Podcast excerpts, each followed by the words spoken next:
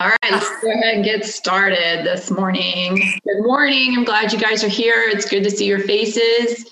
And thank you to those of you that have your cameras on. I love to see you. Um, and I'm just glad that we have this um, avenue to get together. It's not my favorite. I'd rather be in person, but I'm thankful that we have some way to see each other and to meet up together. So thanks for being here and being so consistent about being here on Sundays on Zoom. Um, I just want to take a second to encourage you guys um, again to look at your newsletter. If you're not signed up for the newsletter, please get signed up. Um, everybody has a different preferred mode of communication, and we cannot do all of them. So the newsletter is going to be our primary one. If you're having trouble with your newsletter going to your spam folder, Josh said to try replying to that um, email and then it'll tell your system that that's a real person and not spam and it should go to your other folder. But if you do that and you're still having trouble with it contact josh robinson and he can hopefully help you work out a way to get that into your folder and not your spam. And but our worship activity comes out in our newsletter so that you can have time to think about and pray through the activity and actually have something to share with your group on sunday mornings when we meet up um, it has a lot of dates in it. It has upcoming activities. It has links to sign up. Um, so just make sure that you take time um, to read that. This morning, I'm going to do just a brief um, sermon, and then our cohort is going to share the second part of um, their survey results and their encouragements and challenges from that. Um, and then we're going to do our worship activity. So that's kind of what you can expect this morning. I can remember when I was a little girl how much I loved hearing my parents tell stories and how much I loved looking at old photographs. And one of the things I particularly enjoyed was my baby book. So I had a baby book and it had pictures and it had like a little um, lock of hair and it had little notes about different things that had happened and things I had done. Um, and I just really loved hearing my parents tell the story of when I was born and what it was like when they brought me home from the hospital and, and I think it was important to me just because it gave me a sense of how I belonged to my family. And last week, Brad asked the question Do you know our story as a church? And are you part of that story? Like, are you just here because someone invited you, which is fine if you're just now starting to come? Or have you been here for a while and you still don't know much about who we are as a church and where you fit into that? So this morning, I'm just going to take a couple of minutes and I'm going to briefly tell our story as a church and how that fits into the larger story of the Bible. And before I start, I want to give um, credit to the Bible Project. They have a video on the story of the Bible that I used to organize some of my thoughts.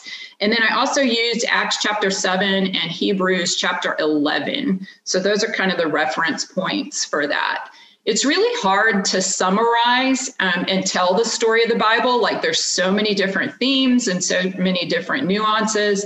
And it's the same with the story of our church. And so I'm going to obviously leave out a ton of things, uh, but this is my best attempt to do it quickly for you.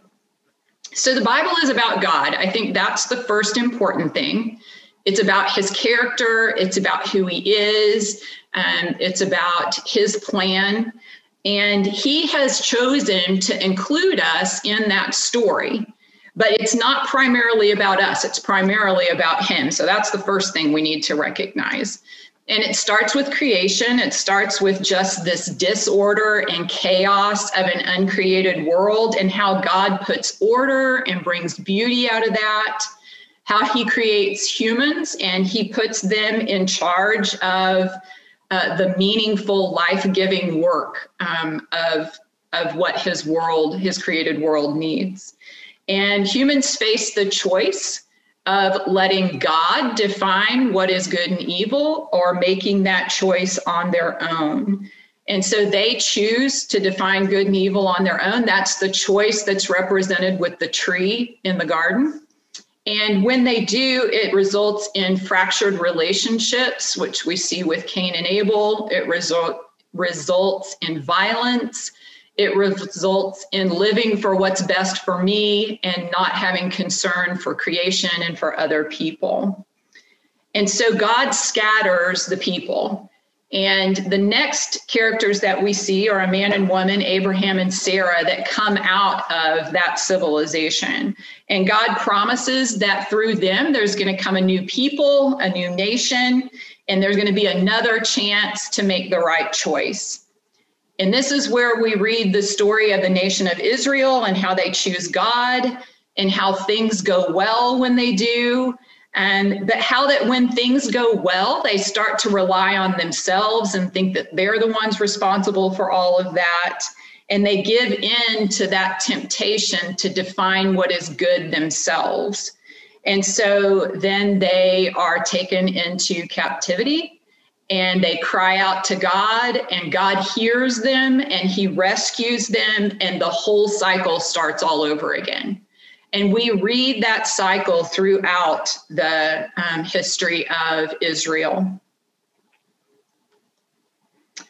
And this is where we read stories about rulers and judges and kings, um, people like Jacob and his 12 sons, Moses and Deborah and Gideon and David and Samuel and many others. So God sends prophets that are to speak his words to the people and to warn them that the choices that they're making is going to result in them being conquered and led away from the promised land they've been given into captivity and into exile. And that's exactly what happens to them. Um, but the prophets say that that's not the end of the story, that God's going to send a new leader, and that new leader is going to transform hearts and minds so that humanity can make the right choices. And the Old Testament ends with that promise not being fulfilled. It's just kind of left hanging there at the end of the Old Testament. And so in the New Testament, we're introduced to Jesus. Um, he comes from a line of Israel's kings, which is important. Um, he's a man who said he was bringing all of God's promises to completion. So, the end of the Old Testament, we're left with those promises just kind of hanging there. And through Jesus, he says that he's come to complete those promises. His sacrificial love, we read, is more powerful than evil and even more powerful than death. And so, once again, we face a choice. And once again, interestingly enough, it is at a tree. So we started with a choice in the tree of um, the Garden of Eden, and now we have a choice at the tree of the cross. Um, we can either stick with the old way of being human that results in um, death, or we can choose a new way which leads to life. And those who choose the way of Jesus are filled with the power of God so that as they are loved and forgiven by God, they can in return love and forgive other people. But that power comes from God. We see this in the in the lives of the apostles like Matthew and Peter and John as we see how Jesus transforms their lives. And before Jesus leaves earth and returns to heaven, he does this really crazy thing he puts his disciples in charge of finishing the work he started here. And because he leaves the disciples in charge with a perpetuating job to do, like they pass it down, then that includes us as well. So he leaves us in charge of finishing the work he started. Um, and so these these movements of people that are following jesus spread quickly and new communities are formed of people who are following jesus and living like him.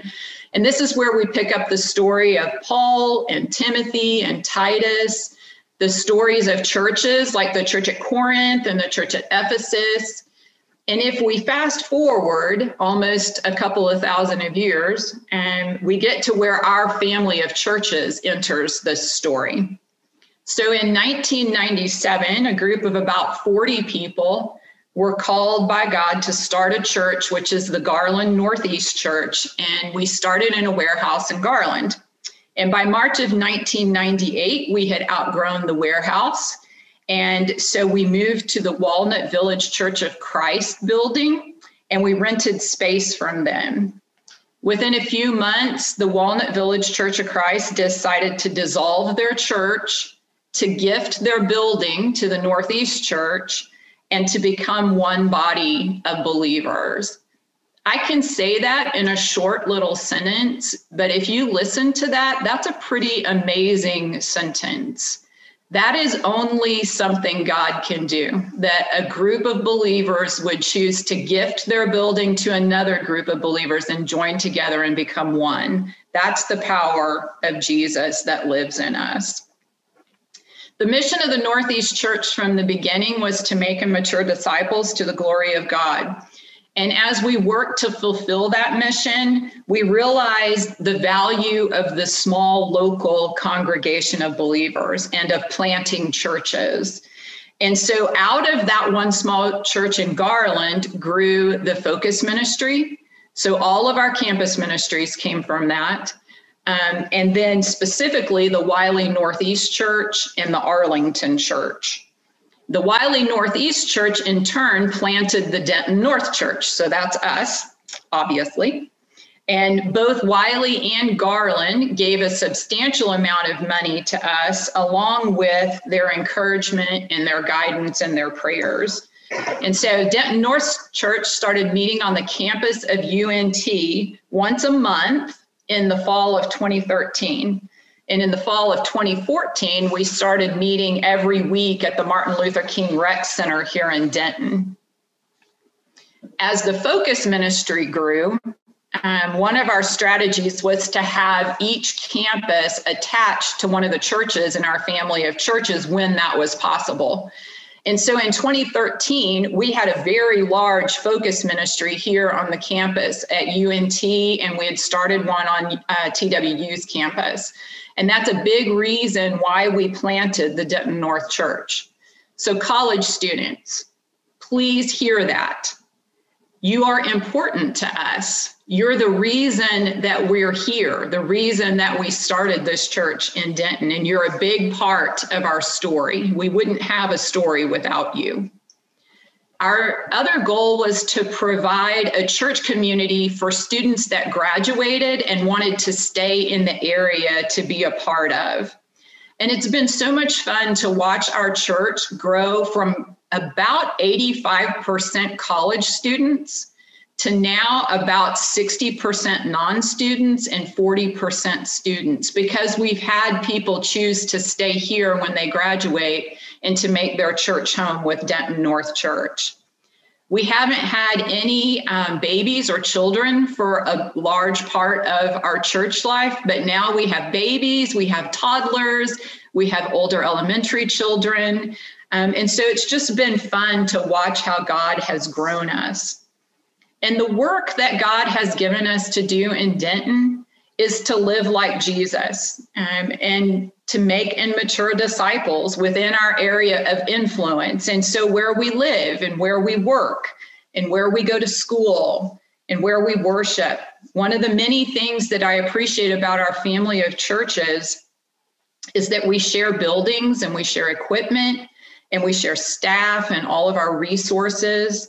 But each church is free to live out the mission in ways that work for our specific community. And so, as our makeup of our church changes and as our culture around us changes, the specifics of how we make and mature disciples will change, but will always be about Jesus's work of making and maturing disciples. So the question is what is your part in this big, crazy, wonderful story? What is our part as a church community in this story? And so I want to go to Hebrews chapter 11. And this is often called the Faith Hall of Fame. And it tells about creation and Cain and Abel and Enoch and Abraham, Sarah, Isaac, Jacob, Joseph, Moses. It tells about the walls of Jericho falling down. It tells about Rahab saving the spies. And I want to pick up after that in verse 32 of chapter 11, and I'm going to read 32 through 41. And it says this And what more shall I say? I do not have time to tell about Gideon, Barak, Samson, and Jephthah, about David and Samuel and the prophets who through faith conquered kingdoms, administered justice, and gained what was promised. Who shut the mouths of lions, quenched the fury of the flames, and escaped the edge of the sword, whose weakness was turned to strength, and who became powerful in battle and routed foreign armies. Women received back their dead, raised to life again. There were others who were tortured, refusing to be released so that they might gain an even better resurrection. Some faced jeers and flogging and even chains and imprisonment. They were put to death by stoning. They were sawed in two. They were killed by the sword. They went about in sheepskins and goatskins, destitute, persecuted, and mistreated. The world was not worthy of them. They wandered in deserts and mountains, living in caves and in holes in the ground. These were all commended for their faith, yet none of them received what had been promised. Since God had planned something better for us, so that only together with us would they be made perfect. You might have noticed that I said that I was going to read through verse 41. And you might have noticed that there is no verse 41. And I believe that's because it's still being written. I believe that verse 41 says, By faith, Troy, by faith, Alexia, by faith, Joyce, by faith, Sterling, by faith, Quincy, by faith, Ricardo. By faith, Grant. By faith, James, Hazel, Willow, Kike, Ezra. By faith, Denton North Church. Do you get the picture? All of us are part of the story, from the youngest to the oldest.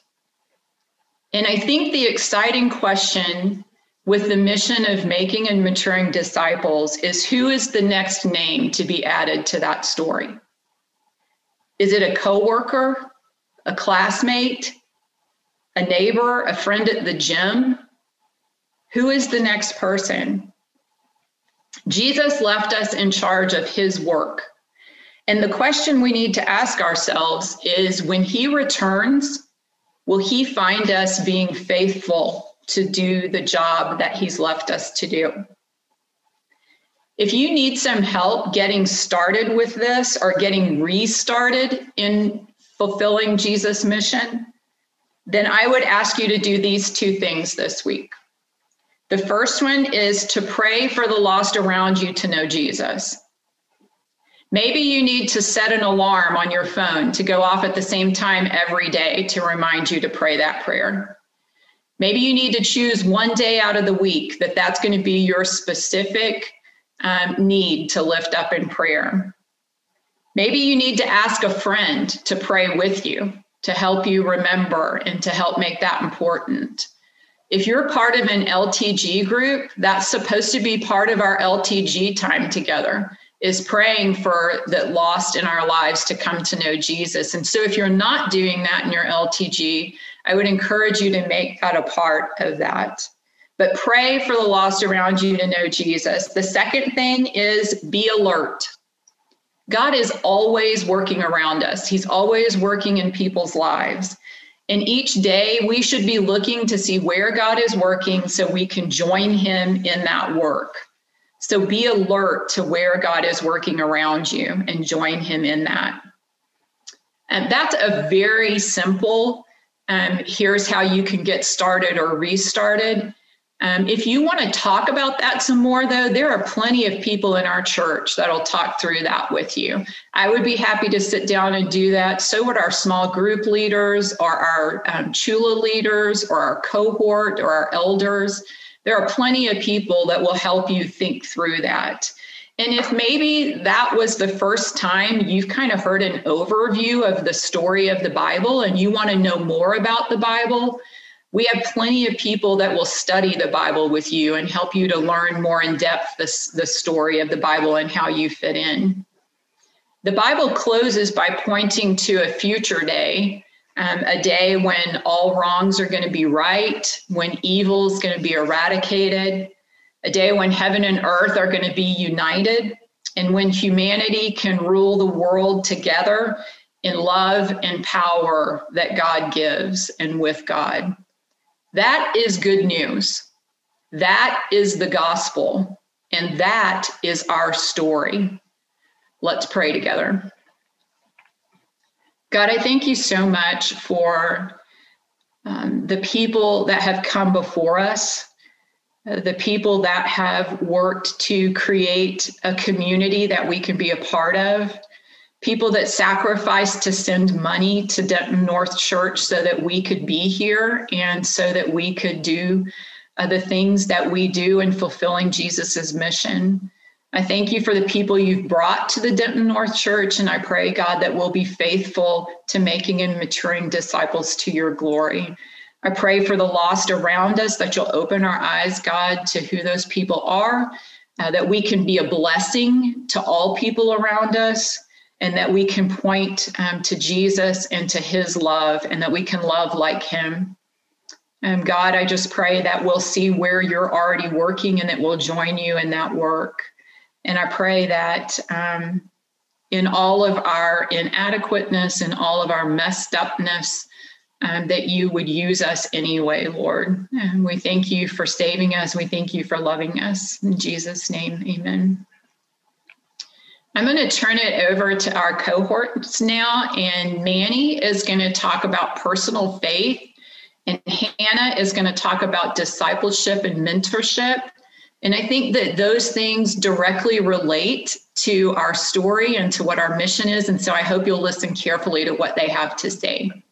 All right. Uh, thanks, Leslie. Um, uh, as she said, my name is Manny Samide. Um, for those who I don't know, uh, I've been going to DNC since about 2019. Um, before that, I went to UT Dallas and was part of Focus for five years and went to the Northeast uh, Church of Garland, um, like Leslie was just talking about, uh, for a couple years too. And I'm part of the cohort, um, which is across all the family of churches. And that's why I'm sharing about the mission and vision stuff today. Uh, so, like Leslie said, uh, just kind of that reminder of like who we are as a church. Um, our mission is to make mature disciples uh, to the glory of God.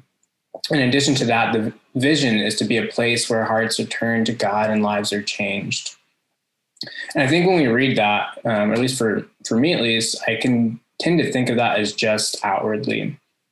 But I think the inward piece of our own personal faith is just as important.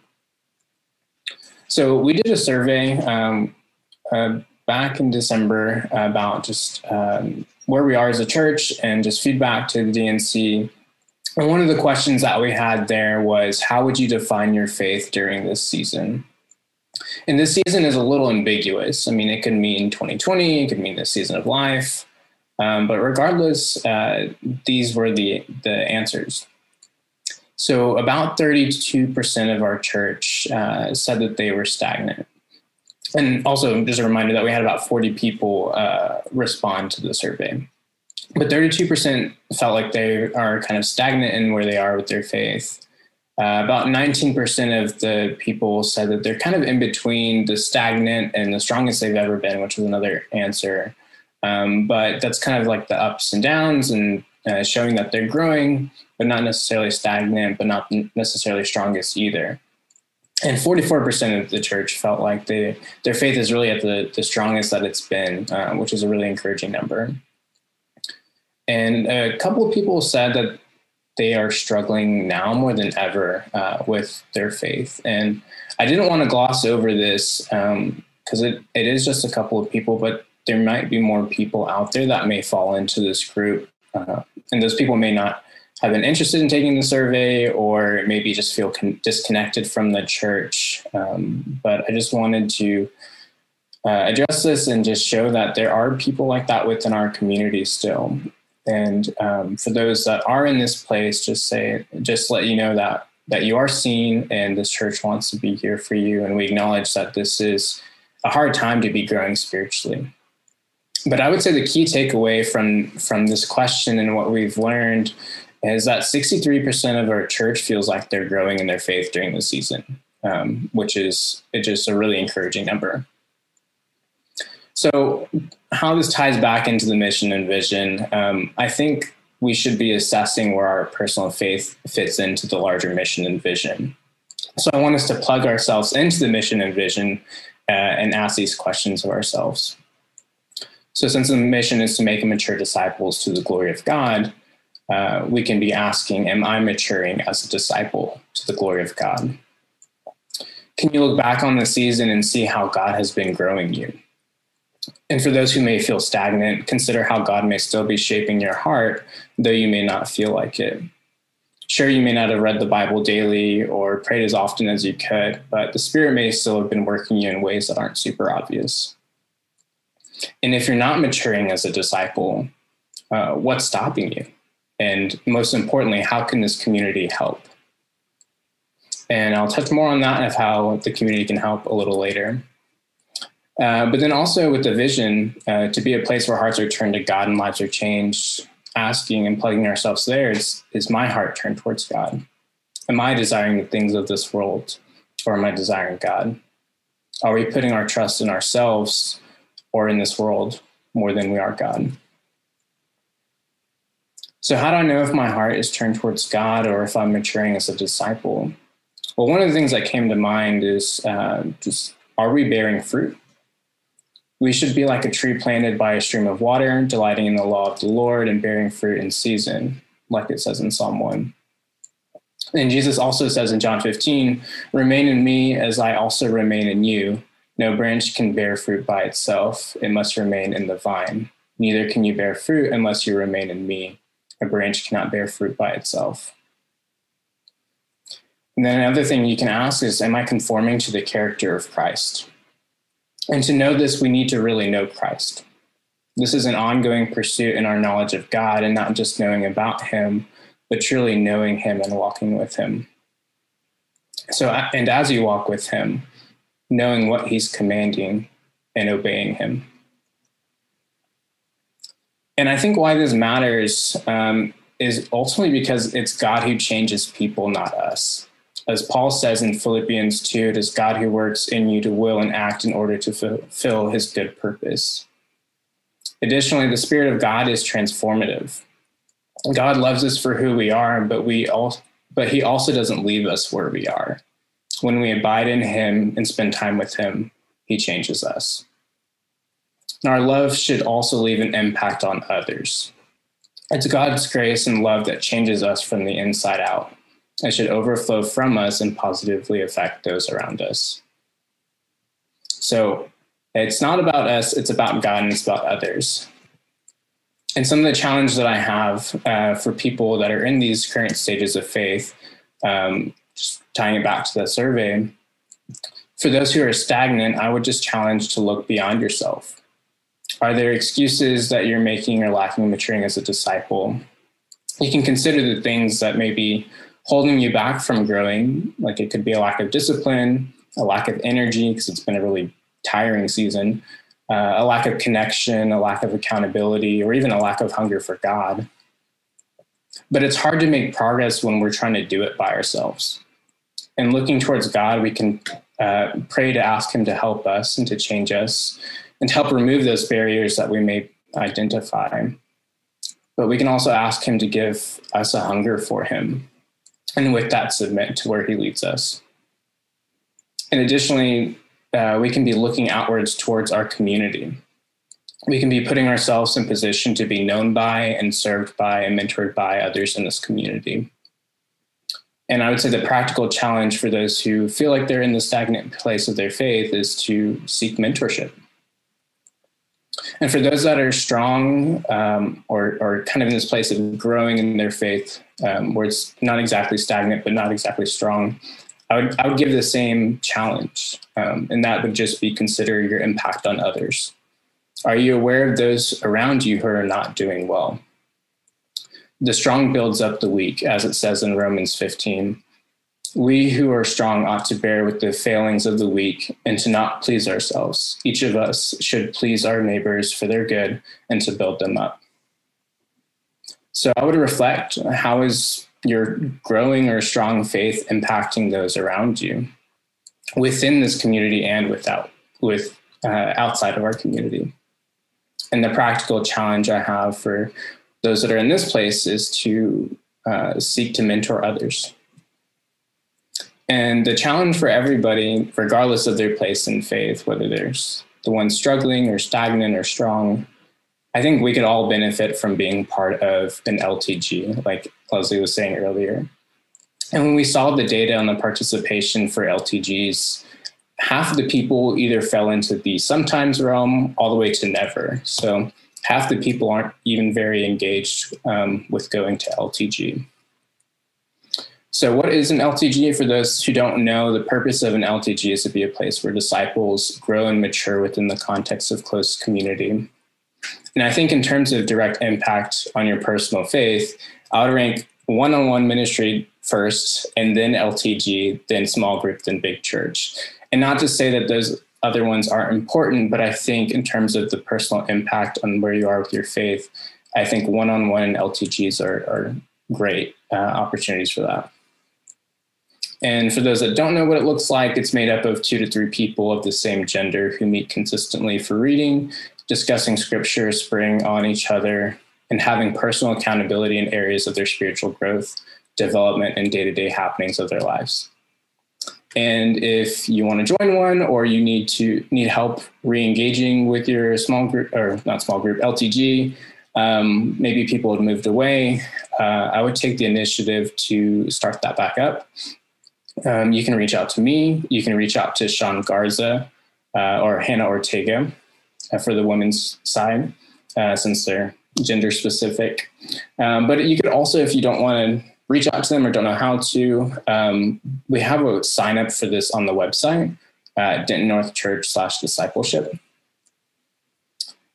And overall, uh, just in closing, I think it's just really encouraging to see where our church is. Um, I think we're doing really well. Again, that 60 something percent of people that are, are strong or growing is really encouraging, especially since this has been a season of hardships, uh, uncertainty, and unrest. And through all of it, our hope and faith in God is still strong and growing. And I would just encourage us to stay involved and stay connected to the body uh, with one on one mentorships, LTGs, and small groups. And if you've struggled this season, I I think it's okay. Like we acknowledge that it's it's a, been a tough time, um, but I would just encourage to lean on your community and to ask for prayer and to seek mentorship. Um, be vulnerable with your community and be known by your community because you have support. You have a church around you that is filled with people that love you or would love to get to know you. And then lastly, I just want to thank Brad and Leslie um, for their pastoral leadership. Uh, several people have shared in the open-ended responses of, of, the survey of how much they've been encouraged and challenged um, by their sermons. So, just wanted to say thank you for their pastoral leadership um, through this past year. And with that, I'll transition it to Hannah Ortega. Cool. Thanks, Manny. Um, so, for those of y'all who don't know me, I am Hannah Ortega. I've been a part of DNC since 2015. So, we were still going to the MLK Center then. Um, but I'll be talking to you guys about relationship between discipleship and mentorship. So, just going to define specifically what we mean by that. Like, these words are pretty interchangeable and they can be easily confused. So, when I mean discipleship, I mean making disciples. And when I say mentorship, I mean maturing disciples. Um, so, there comes a point in our lives that in order for us to grow, we need to seek out a mentor. Like, for example, I studied film in college and I knew the basics, but I wanted to get into like full time wedding videography. And in order to challenge, to like learn and to grow in that specific field, I had to go find a mentor to guide me down that professional path. So they know things that I don't, they've made mistakes that I can learn from, and they have experiences that will give me an edge as I move forward. And the same goes for our ministry if we want to grow in our relationship with God, it makes a lot of sense to seek out a mentor who can point us to Christ, guide us in the specific areas we are questioning, and share their experiences and their personal walk with the Lord with us. So, how is discipleship different than mentorship? They are very similar. Discipleship is mainly helping someone come to know Jesus, and mentorship comes into play when someone already knows Jesus and is learning from someone to get to know Jesus for the long term for years to come. So, in discipleship, we walk side by side, kind of in the same direction. And then in mentorship, the mentor is usually a few steps ahead of us, giving us advice. So, um, I'd like to take a second to kind of distinguish the difference between friendship and mentorship. So, put simply, you develop friendships from the people you like to hang around, and they don't always require deep interaction to spend time together. Um, similarly, mentorships can have a foundation of friendship, but don't always have to be that way. So, mentorships have a lot of intentionality behind them, and we need to use discernment when it comes to deciding who our mentor will be. They can be short term if we need help with a specific thing, or they can be long term, maybe years at a time. I think generally mentors are people who have more experience in the area we are seeking growth in. So, what does discipleship look like in our church? Our the side effects of COVID have challenged the way we go about our spiritual growth for sure. So, um, what does this look like for DNC right now in regards to mentorship and discipleship? So, according to the survey results, uh, we asked a question for you guys that said, "Are you currently being mentored by someone?" 51.3% of you said on the survey that you are being mentored by someone, and half of those were within DNC, and then the other half were outside of DNC. So that's really awesome. Keep it up. We were really glad to see that. Um, there were about half of the people who filled out the survey who said they do not have a mentor or are currently not mentoring someone. I know this doesn't accurately represent everyone in our congregation, um, but we really have to be honest with ourselves and ask why we aren't engaging more as a community to be discipled and to disciple others. Mm. So, faith is not stagnant, faith is action, and building relationships through intentional discipleship is one of the ways we can obey our Father. Jesus calls us to disciple in the Great Commission in Matthew 28 19 through 20. He says, Therefore, go and make disciples of all nations, baptizing them in the name of the Father and the Son and of the Holy Spirit, and teaching them to obey everything I have commanded you. And surely I am with you always to the very end of the age. We should be sincerely asking ourselves Is it my goal to be discipling someone else? Do I know what it looks like to be a disciple? What's holding me back from making disciples? So, as a church, what are we doing well? Half of us have mentors. That's really great. Half of us need to find mentors. So, um, what, yeah, someone said jokingly, like, they were mentored by God. um, 35.9 of us have a mentor according to the survey. So that's good. And the rest of us should be exploring the responsibilities of mentorship and be asking a mentor or a small group leader what it's like to make and mature disciples. So, as a small group leader, um, I've had to think through uh, if I know who is mentoring the folks in my group with Ryan and I. So, like as small group leaders, how much time should we be thinking about who is mentoring our small group members? Um, so now I'd like to give y'all some encouragements about discipleship and mentorship during the pandemic. Um, it's still possible to be intentional, it just may look a little different. If you're comfortable with meeting in person, um, do that, just be safe. But if you're not, we have FaceTime, we have Snapchat, we have Zoom, um, or just a regular schmegular phone call. Um, having a mentor or being a mentor is actually really fun. So get to know each other because growth doesn't have to be boring. Discipleship is exciting because we get to draw closer to the Lord with someone else who knows us and loves us. So I made three steps towards making and maturing disciples. First, you have to recognize that this is something you want to do. Do you want to grow? Do you want to help others grow? is that desire to grow greater than the desire to be comfortable until the pandemic passes? Second, pray and ask God about the desire to have a mentor or to be a mentor or both. Do you know anyone in our community or outside our church who wants to grow closer to the Lord? Would you like to do that with them? Find someone in our church to mentor. And if you can't, find peers to do discipleship with, like one on ones, or be more active in your LTG. Or are you the one that wants to grow? Who will you to, who will you talk to about that?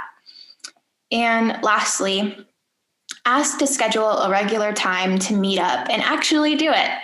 Come with questions, read scripture together, and share life together. It can look like many things. Just think of how Jesus ministered uniquely to each of his 12 disciples. Everyone is very different, and not one mentorship looks exactly the same. So, just like Manny said, look for the people who aren't doing as well and lift them up, encourage them, study the Bible with them, and live life with them. So, I'd like to leave you with this last point. How will you make an impact this year spiritually? I'd like to challenge you to text anybody that came to mind while I was talking and have a discussion about discipleship. And if nobody came to mind, then think of somebody right now and text them right after I close this in a quick prayer. Okay. So, Lord Jesus, thank you that you are the best example we have. Thank you for being the best mentor of them all. And thank you for giving us a community that keeps us accountable and pushes us closer and closer to you. God, I pray that we would honestly seek to grow in you, that we would open our eyes to the rawness of our human condition and know that we need you each day. Help us notice those around us who are struggling in their walk with you Give us the courage to bring everyone in our circle closer to you and give us a passion to minister outside our comfort zone to make immature disciples more than ever. It is in your name I pray. Amen. Thank you, guys. Okay, I believe we're now moving into our time of worship. Um, so I'll start by recapping um, like what we're doing in our worship series right now. So the series goes from January to May. That's five months. And the goal is to tell the story of the gospel through our worship. So if you can imagine someone who has no familiarity with the story of the gospel, the goal is that they would come away at least knowing the basic shape of the story. And for those who are more familiar with the story already, it should give plenty of opportunities to reflect on it and uh, deepen our connection to God in and through that story. Um, a quick side note we are planning to reintroduce uh, more music and singing together into our worship. If you are judging purely on what you're doing, you might think we're trying to completely get rid of it, but we're not. We are, uh, hopefully, next week we'll start uh, doing some singing together kind of stuff. Um, but back to the series. So, yeah, five months. January this month is creation. Uh, that's like the theme of it. And then February, our theme is the fall. March is the incarnation and death of Christ. April is the resurrection and Pentecost. In May, we don't really have it named yet, but it's kind of like the age to come, new heaven, new earth, um, kind of the promises that aren't yet fulfilled and that we're still looking forward to. Um, so that's what we're doing with our worship series. Um, and like I said, this month is we're focusing on creation. And this week, our sub theme within that is creation is not merely a fact about the past, God is still creating through us. Um, and so to explain what, like why we wanted to emphasize that, um, I want to use the word deism. If you don't know that word, it's a good one to look up and just ponder for a while because it's a philosophical idea that has a really deep impact in our culture and shapes the way that we think. Um, it's D E I S M. I think most people know it, but it's for those who don't. Um, it's basically the idea that God created everything way back in the past, set everything up moving, and then left creation alone. Um, so he's not involved anymore. Um, the kind of iconic image to explain it is a, a, watchmaker. So a watchmaker gets all the materials and forces and machinery just perfect to set things in motion, and then he winds up the watch, and then leaves the watch behind. Um, which is a really different image from the images in the Bible, like father, shepherd, stuff like that. Um, and so a deist would say, you know, I, I believe in God, but I don't really, uh, I don't think that I know him. I don't think that he's that interested in me as an individual. I don't think he does miracles or is really very involved. Um, and that's just a huge influence in most of modern Western culture. Um, and from a Christian perspective, it's wrong. It is not biblical at all. And I think it can be a uh, stumbling block to us trying to follow Jesus and relate to God if we uh, think in a, a way that's more like deism. Um, so yeah, it can lead. It's there's a technical belief in God, like it uses God to explain things that are hard to explain without Him, but it leads to a practical atheism. And so that's why for this week we're uh, kind of reflecting on a Christian view of it, which is creation is not merely a fact about the past, but God is still creating through us. He's still actively involved in creation. Um, so I'm going to screen share. We're going to use uh, this image to, whenever we uh, for this activity today. Um, I'll read through it real quick so that we can all kind of see it together. Um, so the prompt creation is not merely a fact about the past. God is still creating through us. Um, and then we have two Bible verses that are kind of related to that prompt. We are God's handiwork, created in Christ Jesus to do good works, which God prepared in advance for us to do. And he who began a good work in you will bring it to completion at the day of Jesus Christ. And then uh, in a minute, not yet, we're going to break into uh, breakout rooms with smaller groups, and we'll open with a prayer. And remember, it's you know multiple multiple people can pray, and don't think of it as just like a pray real quick before you start the real meeting, but think of the prayer as part of the substance of the worship time and what we're what we're there for. And on these three uh, questions that we have, our normal three, uh, what does this say about the heart of God? What might God be saying to you or to our community? And what might it look like for you to respond to God in obedience? um, in the past, in my breakout rooms, we've tended to do that like in order, one at a time, which usually means we only talk about the first one and maybe a little bit of the second one. and they're all so related that there's not really any need to do that. So I'd like for, at least this week for us to try like all three questions are on the table and we can talk about all of them kind of intermingled. And so maybe the first thing anyone says is about question three, for example, and that's fine. Um, so you might have been wondering why there's like a weird jar of something in a glass on that picture. Um, and that's because Melissa Collini has prepared thoughts, prepared in advance thoughts for us on this. And uh, she's sharing about how I asked her to ask the question how do you see yourself or the chemistry community at large as uh, involved in creating with God? Um, and so she's going to share how she sees these truths kind of tied into the mundane day-to-day stuff that she does as a working in chemistry. Um, and so that'll give us an example of how you can see these truths connected to your daily life.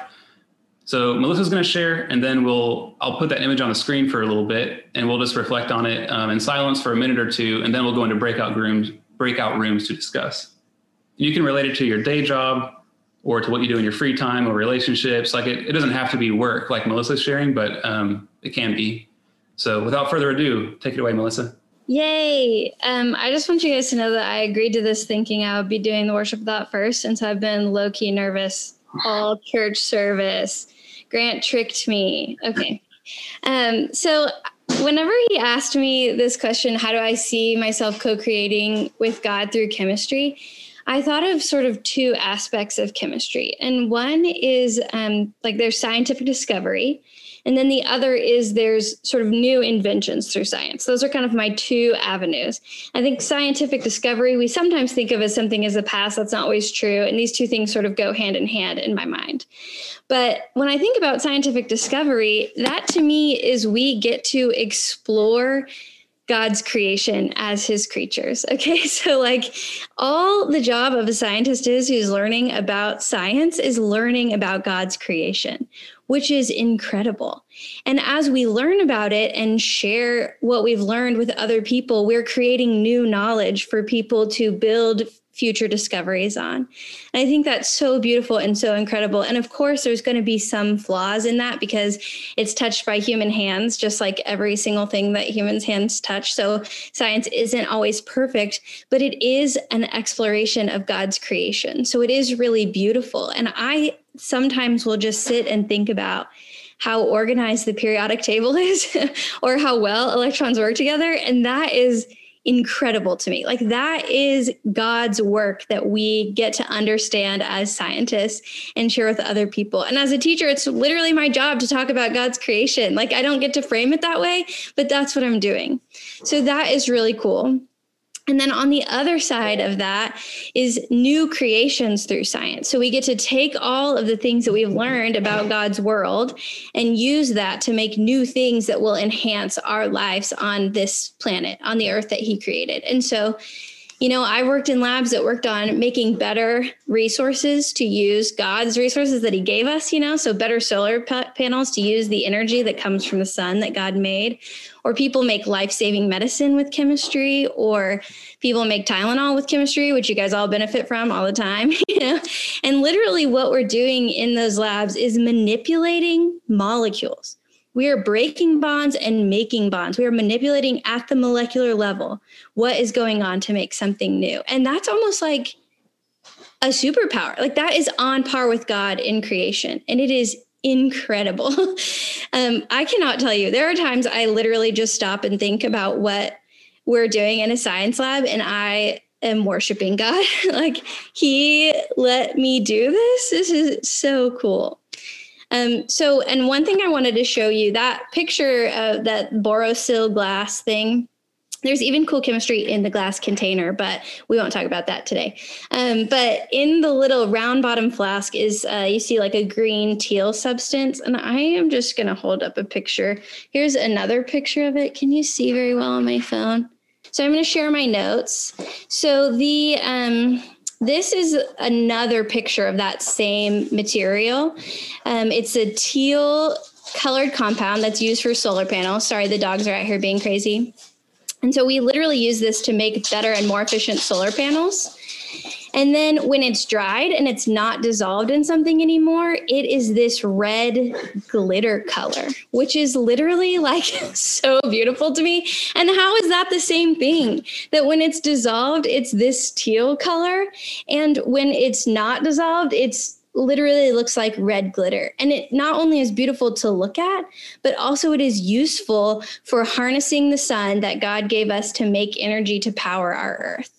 So that is um, how I really see that God lets us co create in science with Him, and how I see that He's really letting us explore His creation and make new knowledge and understanding about His creation through science. And I love it so much. And uh, I'll talk to you about this for probably an hour if I could. But Grant told me I had three minutes, and I think it's already been like five. So I'll stop now. But um, that was my response to that question. Thanks, Melissa. That's great. Um, yeah, if if you haven't thought much about this, and if you don't feel your job is very cool, um, don't feel bad about that. If it's like, I don't know, I'm a cashier at some lame grocery store or something, it can be harder to see the connection to these truths. It's not that they're not there. I think for most jobs, um, but sometimes it takes a good amount of like reflection to get through all the boredom and cynicism that we have to see um, like the beauty and goodness and how God is involved in our daily lives. Um, and sometimes it takes time. So don't feel like bad if you don't know how to answer that about like your job, you know? Um, but with all that said, I'll uh, share this image some more. So this has everything that goes into our breakout rooms we're about to do. And we're actually going to send you into the breakout rooms with this image, a link to it so you can see it. Um, so yeah, we'll just reflect on this in silence for a minute or two, and then we'll break into rooms. So just so everyone knows, I do believe that's the last thing we're doing in our service today. So feel free to hang out and chat. But other than that, you're dismissed. Thanks for joining us for our sermon podcast. We would love for you to join us on Sunday morning or in one of our small groups during the week. And you can get more information about that at dentonnorthchurch.com.